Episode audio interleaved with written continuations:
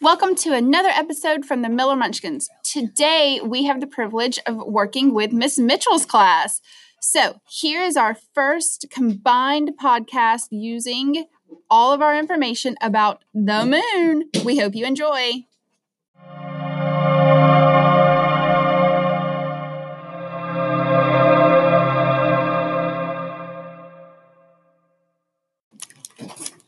Welcome to Tuna Fish on the Moon. Hello, I'm Freddie Fitzgerald, and today is a fun family day on the show.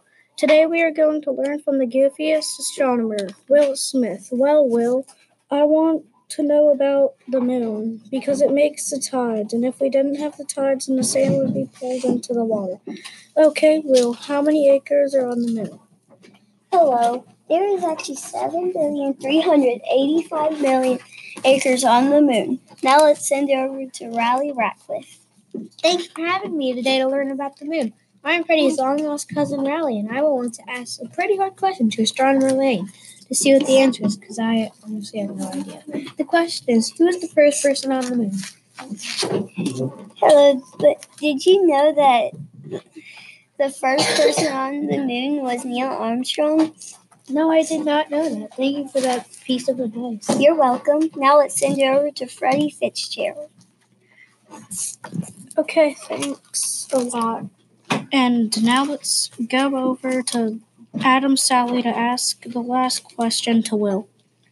Hello, my name is Adam Sally, and I'm Riley Ratcliffe's father's brother's son, and I want to ask astronomer Will Smith a question. Does the moon affect uh, the Earth while it's spinning?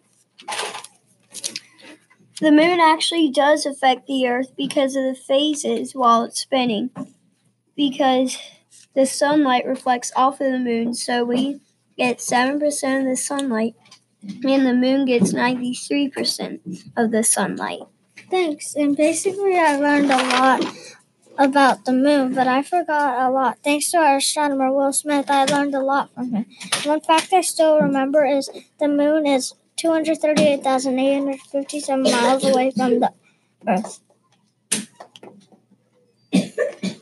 Bye. Bye. Bye. Bye. Bye. Bye. Bye.